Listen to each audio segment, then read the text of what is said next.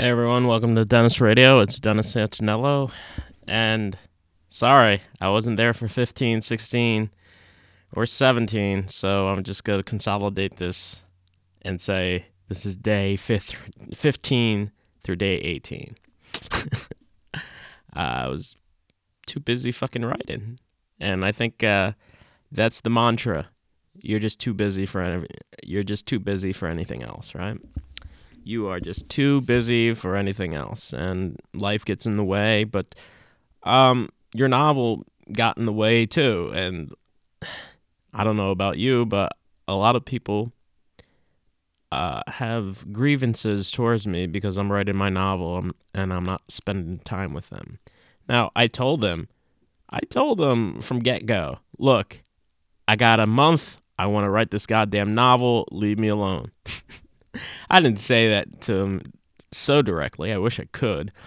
But, you know, if they're friends of yours, they'll understand your craziness. So they'll understand you're busy as fuck too.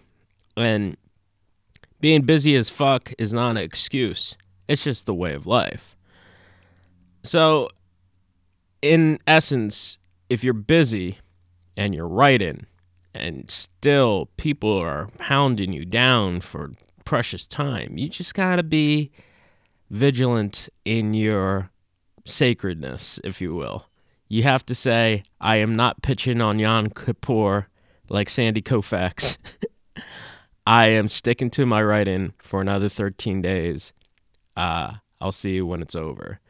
And that's real friends will understand your craziness. Real friends will say, nah, she's writing her novel, he's writing his novel, leave him alone. And because they're busy as fuck and I don't want to get executed.